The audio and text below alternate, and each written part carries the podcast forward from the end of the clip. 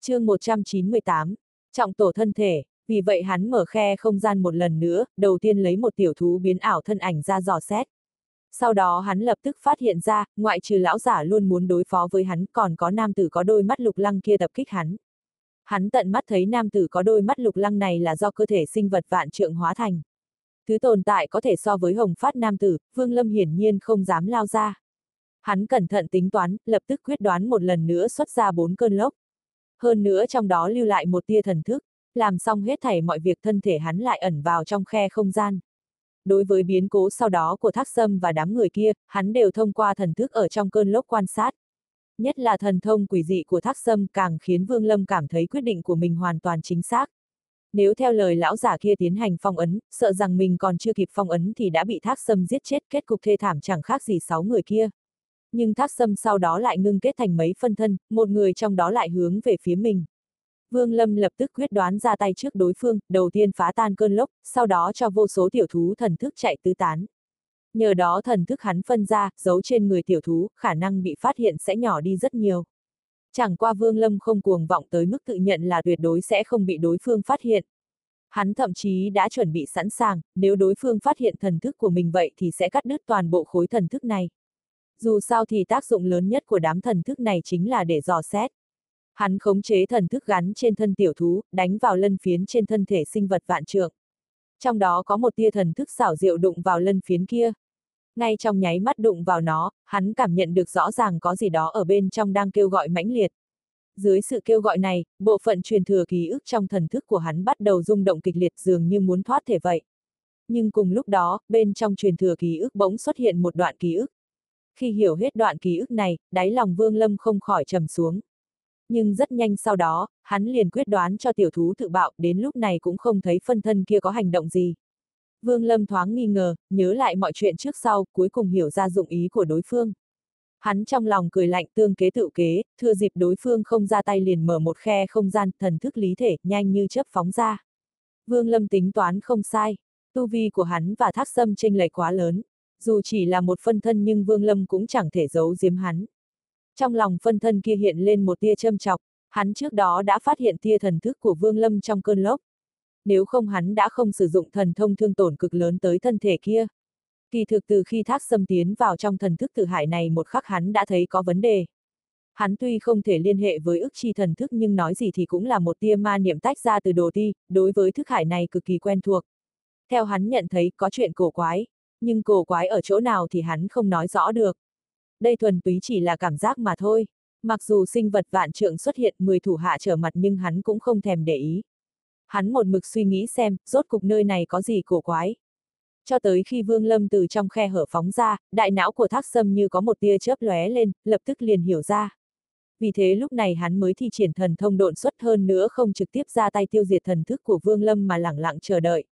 Hắn muốn đợi xem rốt cục thôn hồn này đã phát hiện ra điều gì. Thân thể Vương Lâm lóe lên liền đứng trên người sinh vật vạn trượng. Thân thể hắn hư ảo mơ hồ, nhìn phân thân của thác sâm, lộ ra một tia cười lạnh. Phân thân của thác sâm nhìn chằm chằm vào miếng lân phiến dưới chân Vương Lâm. Miệng hắn nhếch lên, hắn tin chắc chỗ cổ quái chính là trong tấm lân phiến này. Tuy không thể đoán chắc là có phải chỉ có chỗ này không nhưng hắn tin rằng chỉ cần tất cả phân thân mình hợp nhất là có thể dò ra. Lúc này trong mắt hắn, Vương Lâm đã mất đi giá trị lợi dụng. Vì thế hai tay hắn liền biến đổi, ngón cái ngón trỏ đụng nhau, hình thành một đồ án lục lăng, trong miệng nói khẽ. Diệt, nụ cười trên khóe miệng Vương Lâm càng lạnh lùng. Thần thức của hắn lúc trước vừa đụng tới tấm lân phiến đã hiện lên đoạn ký ức chỉ ra rằng nơi chứa truyền thừa ký ức bất kỳ thân thể ai cũng không thể tiến vào chỉ có thần thức là có thể.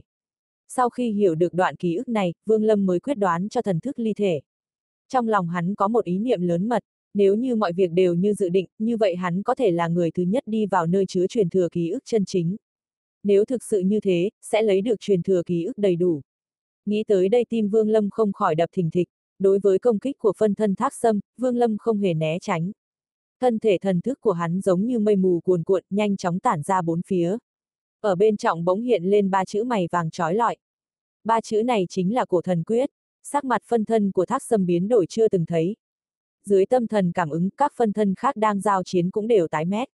Phân thân nọ ngơ ngác nhìn ba chữ to kia thân thể đột nhiên nhoáng lên. Cùng lúc đó chín cái phân thân khác cũng dùng tốc độ cực nhanh nhất thể phóng về phía Vương Lâm. chỉ trong nháy mắt nam tử có đôi mắt lục lăng kia hai mắt hiện hàn mang, quyết đoán theo sao phân thân kia cùng bay tới, trong miệng cuồng tiếu. Thác sâm, người nào cũng có thể nhận được truyền thừa ký ức của chủ nhân, chỉ có ngươi không thể. Tiểu tử kia, xem vào vận khí của ngươi vậy.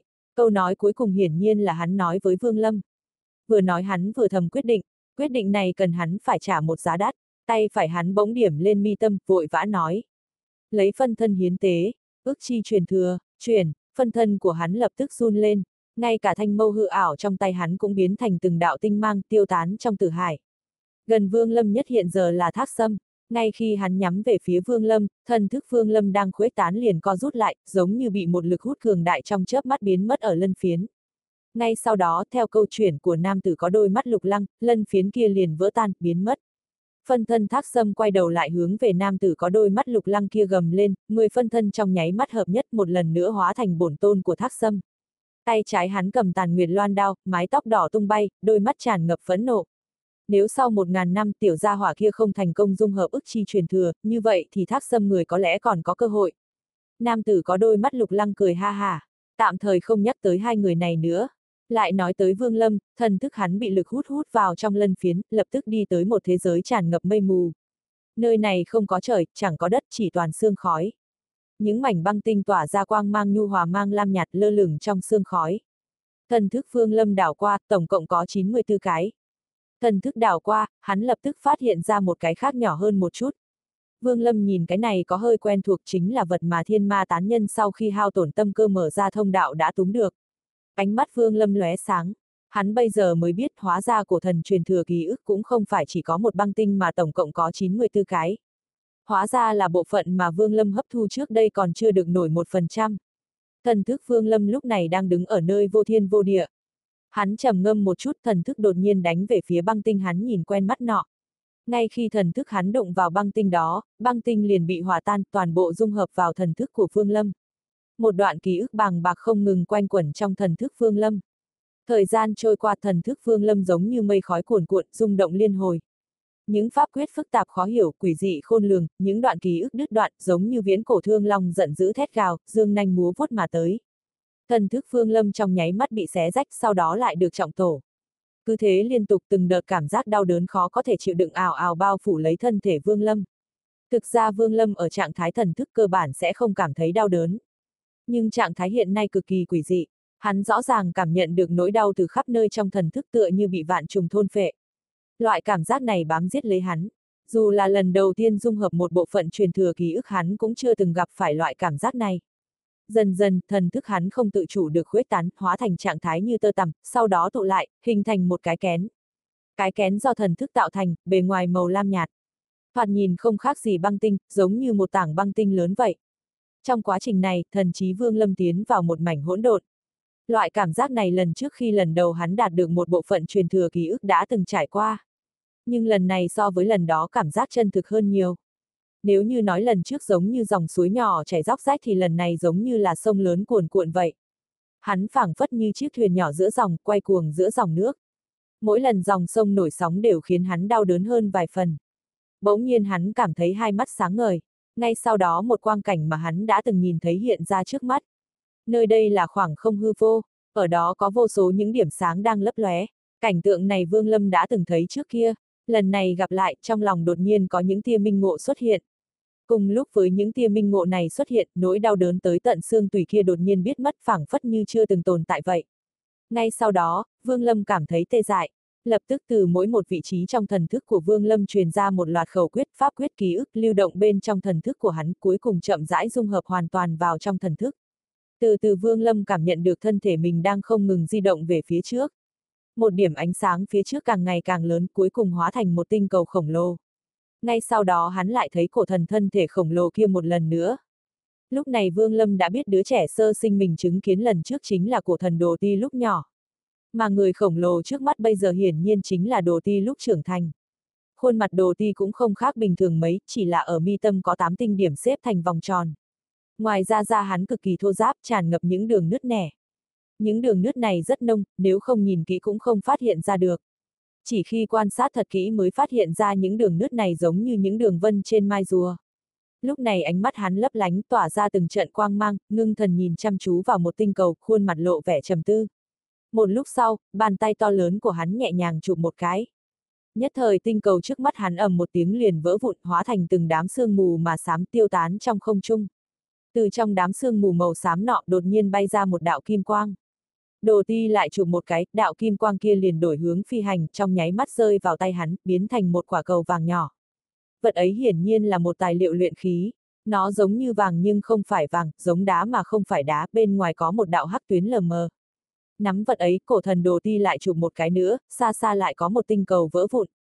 Cứ như vậy không biết bao nhiêu lần, đại khái có hơn 30 tinh cầu bị hủy diệt.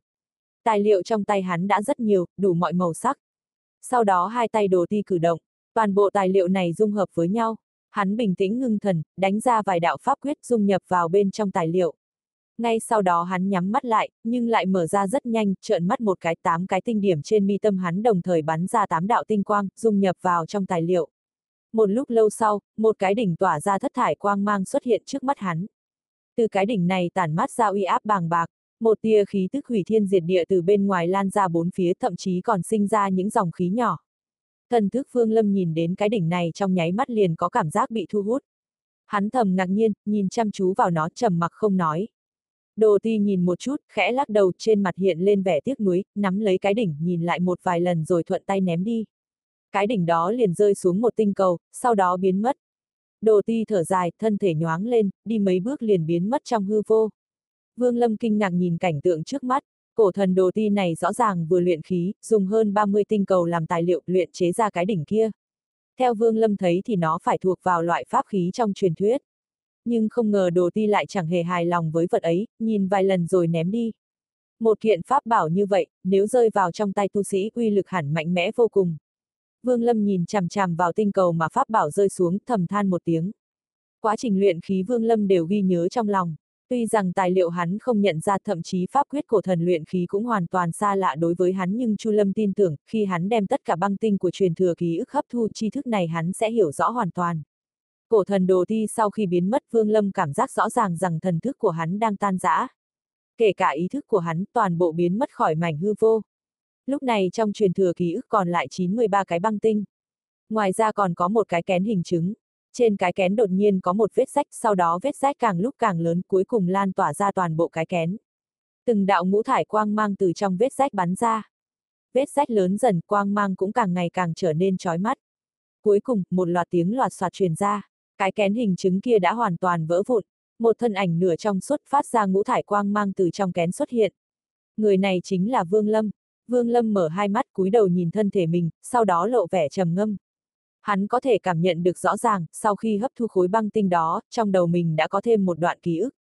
Quan trọng hơn là thần thức của hắn vốn ở trạng thái hư vô, hiện giờ đã biến thành dạng này. trầm ngâm một chút thần thức Vương Lâm chợt động thân thể tan ra, trở lại trạng thái hư vô khuếch tán ra bốn phía. Thần niệm của Vương Lâm sau đó lại tụ lại, lập tức hóa thành trạng thái nửa trong suốt như vừa rồi. Bộ dáng nửa trong suốt kỳ dị này khiến Vương Lâm trầm mặc một lúc. Ánh mắt hắn sáng lên, tay phải đột nhiên vung lên. Nhất thời trong lòng bàn tay xuất hiện một mặt gương do băng tinh tạo thành. Nhìn thoáng qua tấm gương, thân thể Vương Lâm bỗng nhiên run lên, hai mắt hắn lộ ra thần thái chưa bao giờ có, nhìn chằm chằm vào tấm gương thật lâu không nói lên lời. Trong gương hiện lên thân ảnh bán trong suốt diện mạo tuy rằng nửa trong suốt nhưng mơ hồ vẫn nhìn rõ. Khuôn mặt này không phải là khuôn mặt mi thanh mục tú của Mã Lương mà là một khuôn mặt bình thường, hơi thuần phác. Vương Lâm ngơ ngác nhìn khuôn mặt trong gương, đáy lòng dâng lên tâm tình phức tạp. Hắn chưa bao giờ nghĩ tới, mình lại có thể có ngày nhìn lại được khuôn mặt trước kia của bản thân. Năm đó bị đằng hóa nguyên hủy dệt thân thể cho tới giờ Vương Lâm cũng không rõ đã qua bao nhiêu năm. Nhưng diện mạo mà cha mẹ ban cho, hắn chưa từng quên. Mỗi lần nhớ tới, trong lòng đều tràn ngập tiếc nuối vào hận thù sâu sắc với đằng hóa nguyên. Một lúc lâu sau, Vương Lâm than nhẹ một tiếng. Hắn bình ổn lại tâm tình, thân thể do thần thức hóa thành chợt động trong nháy mắt liền chụp lấy một khỏa băng tinh nữa. Loại cảm giác đau đớn mãnh liệt lại xảy ra một lần nữa. Lúc này Vương Lâm đã quen, hắn bình tâm tĩnh khí từng mảnh ký ức trong thần thức nọ đều bị hắn cẩn thận xem xét. Ngay sau đó thân thể do thần thức tạo thành của hắn không chịu nổi lượng thông tin khổng lồ đó, lại hóa thành những sợi tơ, vây hắn vào trong tạo thành cái kén một lần nữa. Không trung hư vô đầy sao lại xuất hiện trước mắt Vương Lâm. Lúc này hắn thấy cổ thần luyện đan, cổ thần đồ ti dùng linh lực mấy tinh cầu, luyện chế một viên đan dược. Đan dược này Vương Lâm nhìn có vẻ thô ráp trông giống như một viên bùn vậy. Nếu không phải nó tỏa ra linh khí ba động cực kỳ nồng đậm thì nhìn thế nào cũng không giống một viên đan dược. Đồ ti ăn đan dược xong, lớp da đầy vân trở nên mịn màng hơn nhiều. Lớp vân này dường như ẩn chứa một cỗ khí tức thần bí nào đó theo cử động của thân thể cổ thần, những đường vân này sống động cực kỳ, khiến kẻ khác không khỏi sinh ra đủ loại ảo giác. Lớp kén lớn lại vỡ vụn, Vương Lâm từ bên trong xuất hiện, thân thể hắn lại trở nên ngưng thật hơn một ít, thời gian chậm rãi trôi đi, truyền thừa ký ức của cổ thần đồ ti vẫn tiếp tục. Vương Lâm mỗi lần hấp thu một cái băng tinh sẽ lại dung hợp cứ lặp đi lặp lại như thế. Đến khối băng tinh thứ 34, sau khi hắn hoàn toàn hấp thu thân thể do thần thức tạo thành của Vương Lâm đã từ trạng thái nửa trong suốt biến thành trạng thái ngưng thật. Dù nhìn thế nào đi nữa thì so với nhục thân cũng không hề khác biệt. Về phần mái tóc của hắn thì vẫn giống như cũ toàn bộ là màu trắng. Vương Lâm hít sâu một hơi, bình tĩnh ngưng thần, bắt đầu cẩn thận quan sát thân thể của chính mình. Khối thân thể này dù là cảm giác hay ngũ quan đều như thân thể thật vậy, không có chút bất đồng nào. Dần dần Vương Lâm lại càng cảm thấy nghi hoặc hơn. Hắn vẫn không hiểu vì sao mình chỉ hấp thu truyền thừa ký ức của cổ thần mà lại ngưng kết được thân thể. Khối thân thể này, ngoài việc không có kim đan ra thì giống hệt người bình thường, không có chút khác biệt nào. Vương Lâm trầm ngâm một chút tay trái cào một đường lên tay phải, nhất thời xuất hiện một vết thương. Máu tươi đỏ thắm chảy ra, nhìn dòng máu chằm chằm, Vương Lâm cuối cùng cũng xác định hiện giờ chính xác mình đã khôi phục lại thân thể ngày xưa. Hắn nhắm hai mắt thần thức đảo qua một lượt phát hiện ra thần thức của mình cũng không có biến hóa gì. Bên trong thức hải cực cảnh thần thức hóa thành một tia chớp màu đỏ, xoay quanh thôn hồn hạch. Mỗi một vòng xoay, thức hải lại nổi sóng, hướng ra xung quanh. Cả thức hải, dù là hạt châu nghịch thiên hay cực cảnh thần thức cũng không có gì dị thường. Sau đó hắn cẩn thận dò xét trong cơ thể một lần nữa cuối cùng mở hai mắt nắm chặt tay. Thân thể do thần thức ngưng kết mà thành đối với Vương Lâm mà nói không cần một chút thời gian làm quen nào. Bởi lẽ thân thể này vốn là của hắn. Hắn nắm chặt tay, trong đáy lòng hào tình vạn trượng. Hắn ngẩng đầu, hai mắt lóe hàn mang, trong miệng thì thào. Đằng hóa nguyên, lúc trước ngươi hủy thân thể ta, bây giờ ta lại một lần nữa ngưng thể. Thân thể này của vương mỗ sau khi đạt tu vi nguyên anh chính là lúc ta đánh tới triệu quốc tiêu diệt cả đằng ra ngươi. Hận này phải lấy máu toàn tộc ngươi mới giải nổi. Chỉ có dùng hồng phách đằng ra ngươi mới khiến vương mỗ trong lòng bình tĩnh được. Ánh mắt vương lâm chớp động, hắn từ khi vào đây, không ngờ có tới 94 khối băng tinh. Do vậy đã làm thay đổi toàn bộ kế hoạch của hắn. Hắn vốn định hấp thu hết truyền thừa ký ức xong liền đi tìm mặc gian thạch chế tạo cấm phiên, rời khỏi nơi này, trở về thân thể mình, sau đó rời khỏi nơi cổ thần bị khốn nhiều năm nay. Nếu mọi việc thuận lợi theo kế hoạch vậy thì lúc này Vương Lâm có thể nói là đã thu hoạch được rất nhiều. Chẳng những học được thuật cấm chế, lại chiếm được phương pháp chế tạo cấm phiên. Còn có túi chữ vật của mạnh đà tử và cổ đế, khu thú quyển và 20 khối cực phẩm linh thạch nọ. Nếu tính cả 10 bổn mạng pháp khí của đám người đóa mục thì lúc này hắn đã vớ bấm, Trừ việc đó ra thì còn có một thứ chân quý nhất đó là truyền thừa ký ức. Mà khi phát hiện ra băng tinh nơi này có tới 9-14 cái, Vương Lâm vẫn cảnh giác vô cùng. Hắn cho rằng mình có thể vào đây, vậy người khác cũng có thể. Nhưng đợi bao lâu vẫn không có bất kỳ kẻ nào tiến vào. Thời gian quá dài nhưng cũng không hề có biến cố gì. Một điểm quan trọng hơn đó là nơi chứa thân thể hắn cũng để tất cả túi chữ vật. Chẳng qua nơi đó ở trong khe không gian, vấn đề an toàn cũng không phải lo lắm nhưng thần thức ly thể quá lâu, nói không chừng có thể xảy ra chuyện. Mãi cho tới khi thân thể hắn ngừng kết Vương Lâm mới thở phào một hơi. Thời gian trôi qua tốc độ dung hợp băng tinh của Vương Lâm càng ngày càng chậm. Một hôm, băng tinh thứ 57 hóa thành kén vỡ vụn ở mi tâm của Vương Lâm lờ mờ xuất hiện một tinh điểm. Vương Lâm lẳng lặng ngồi khoanh chân trong kén vỡ. Hai mắt hắn ngắm nghiền, một lúc lâu sau mở ra. Một tia ánh sáng thâm thúy từ trong mắt hắn lan ra. Lúc này Vương Lâm thoạt nhìn giống hệt thiếu niên tướng mạo thuần phác năm xưa ở triệu quốc nhưng khí chất là không nhau một trời một vực. Giờ phút này toàn thân hắn toát ra một cỗ khí tức khiến người ta không dám lại gần, một cảm giác cực kỳ nguy hiểm, giống như một con dã thú hung mãnh, khiến cho ai nhìn thấy trong lòng cũng nảy sinh sợ hãi. Tinh điểm trên trán hắn là sau khi hấp thu băng tinh thứ 57 thì xuất hiện tại mi tâm. Trong nháy mắt khi tinh điểm xuất hiện, trong đầu hắn giống như lóe lên một tia chớp hoàn toàn sáng tỏ. Hắn nhớ rõ ràng, trên trán cổ thần đồ ti có 8 tinh điểm. Cổ thần cho dù là luyện khí hay luyện đan đều dùng lực lượng của tinh điểm điểm một cái mới hoàn thành. Chẳng quan tinh điểm trên trán của cổ thần màu đỏ thẫm, còn trên trán hắn lại chỉ có hình dáng na ná, không có mày sắc gì. Thậm chí nếu nhìn không kỹ thì khó phát hiện ra. Hắn bây giờ tuy không biết tác dụng của tinh điểm nhưng Vương Lâm tin rằng khi hắn hoàn toàn hấp thu hết những băng tinh này, hắn sẽ có thể hiểu rõ mọi chuyện. Tuy Vương Lâm chưa biết tác dụng của tinh điểm nhưng sau khi hắn hấp thu hơn 50 băng tinh, đối với chuyện thân thể mình vì sao lại có thể ngưng kết một lần nữa đã hiểu. Cổ thần chú trọng tu luyện thân thể. Mỗi một cổ thần khi hấp thụ linh lực tuyệt đại bộ phận đều dùng để củng cố thân thể. Do đó dù là cổ thần nhưng thân thể hắn sẽ có một khoảng thời gian đạt tới cực hạn không thể mạnh mẽ lên. Lúc này phải mở rộng thân thể mình, nếu không tu vi liền đình trệ. Chỉ có sau khi mở rộng thân thể mới có thể thừa nhận nhiều linh lực hơn, có thể tăng tiến tu vi. Có thể nói, thân thể cổ thần càng lớn, linh lực bên trong càng nhiều. Đạt tới một trình độ nhất định cổ thần sẽ trải qua một lần trọng tổ thân thể. Đây là quá trình cải biến về chất, mỗi một cổ thần cả đời đều phải trải qua vô số lần mở rộng thân thể. Đồng thời cũng lần lượt trải qua những lần trọng tổ thân thể. Trọng tổ thân thể càng nhiều, ngoài việc tu vi mạnh lên, thân thể cũng càng cường hãn. Mà mỗi một lần trọng tổ thân thể, thần thức của cổ thần cũng sẽ đề cao. Không phân chia tu vi như tu chân giới, tu vi của cổ thần chủ yếu chú trọng tới thần thức và thân thể. Vương Lâm sau khi hấp thu ức chi truyền thừa, biết được từ ký ức của cổ thần, đồ ti đang trường kỳ tu luyện phân thần thuật thì chết nhưng thân thể cũng đã trải qua 8 lần trọng tổ. Mỗi một lần trọng tổ, đối với cổ thần mà nói đều là một đoạn ký ức khắc cốt minh tâm, làm tượng trưng cho tu vi của bọn họ bước lên một tầm cao mới. Vương Lâm mới chỉ đạt được một bộ phận nhỏ trong ức chi truyền thừa, chẳng nổi một phần trăm, vậy nên cũng không có gì thay đổi quá lớn. Có thể vào được nơi này, hắn chưa hấp thu đầy đủ 94 băng tinh nhưng tính chất trọng tổ trong ký ức của cổ thần đã tự phát. Vì vậy thân thể Vương Lâm bắt đầu được tổ hợp lại một lần nữa, lấy thần thức làm vật dẫn, dựa theo trí nhớ của hắn mà trọng tổ lại thân thể. Hết thảy chuyện này kỳ thật cũng không phải chuyện gì trùng hợp. Bất kỳ ai nếu tiếp nhận truyền thừa của cổ thần cũng đều sẽ trải qua quá trình này. Chẳng qua khi thân thể Vương Lâm trọng tổ trực tiếp giúp hắn khôi phục lại hình dáng ban đầu mà thôi. Thân thể này thoạt nhìn tuy cực kỳ tầm thường, không có gì đặc biệt nhưng trên thực tế, độ rắn chắc của thân thể này mạnh không nhiều so với tu si bình thường. Nếu thân thể Vương Lâm có thể trọng tổ 8 lần thì thân thể hắn sẽ bằng với thân thể của thần khi còn sống. Sau khi rõ ràng mọi chuyện, Vương Lâm dám cả gan đoán rằng 8 tinh điểm trên trán của thần có liên quan tới 8 lần trọng tổ thân thể của hắn. Nếu thật là thế cũng giải thích được tại sao trên mi tâm hắn lại có một tinh điểm. Dù sao thì thân thể hắn cũng đã trọng tổ một lần. Chẳng qua Vương Lâm phân tích thân thể hắn trọng tổ hẳn là chưa hết. Nếu không vì sao tinh điểm trên mi tâm của hắn lại chẳng có chút màu sắc gì, như ẩn như hiện.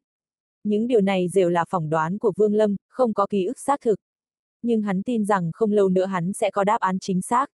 Hấp thu 57 băng tinh xong, những pháp quyết rời rạc trong đầu Vương Lâm đã có một bộ phận tách ra chậm rãi tổ hợp biến thành một đoạn tương đối đầy đủ kết hợp với thần thức của hắn, không phân biệt. Thậm chí có đôi khi thần thức Vương Lâm suýt thác loạn.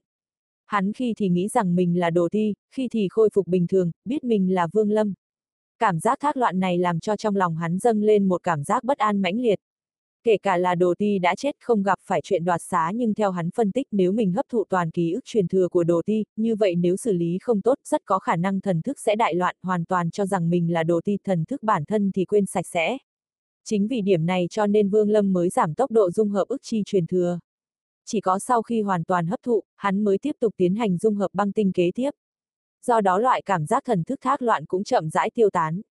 Tuy rằng cũng có thể còn sinh ra nhưng cũng sẽ không ảnh hưởng tới thần thức bản thân Vương Lâm có thể phân biệt rõ ràng. Tuy tốc độ chậm lại nhưng lại vững vàng. Vương Lâm lúc này không nóng lòng mà bình tĩnh tiêu hóa ký ức trong ức chi truyền thừa. Năm tháng trôi đi, ngày qua ngày, Vương Lâm ở nơi này đã hoàn toàn mất đi khái niệm thời gian dù sao sau mỗi lần dung hợp hóa kén, hắn đều rơi vào trong hỗn độn. Cụ thể đã qua bao nhiêu ngày hắn cũng không rõ lắm. Chỉ có điều, Vương Lâm nhớ rõ ràng lượng băng tinh mà mình đã dung hợp. Từ băng tinh thứ 70 trở đi, mỗi lần dung hợp thêm một cái, hắn đều cần thời gian gấp mấy lần trước đó để hoàn toàn hấp thu. Càng về sau, ký ức ẩn chứa trong băng tinh càng nhiều. Hơn nữa, mỗi lần phá kén mà ra thì, Vương Lâm đều trước tiên quan sát cơ thể mình. Dĩ nhiên hắn biết bản thân đã dự đoán chính xác. Tinh điểm trên trán, xác thực đại biểu một lần trọng tổ thân thể. Tinh điểm nơi mi tâm của hắn, sau mỗi lần dung hợp băng tinh, màu sắc đều đậm thêm một chút. Đồng thời Vương Lâm cũng cảm giác rõ rằng thân thể của hắn tại mỗi lần dung hợp đều dựa vào sự gia tăng của trí nhớ để điều chỉnh từng chút một. Như vậy, trải qua sau hơn 70 lần điều chỉnh, phương pháp tu luyện làm cho thân thể ngày càng cứng rắn hơn của hắn đã ngày càng tiếp cận với phương pháp của cổ thần.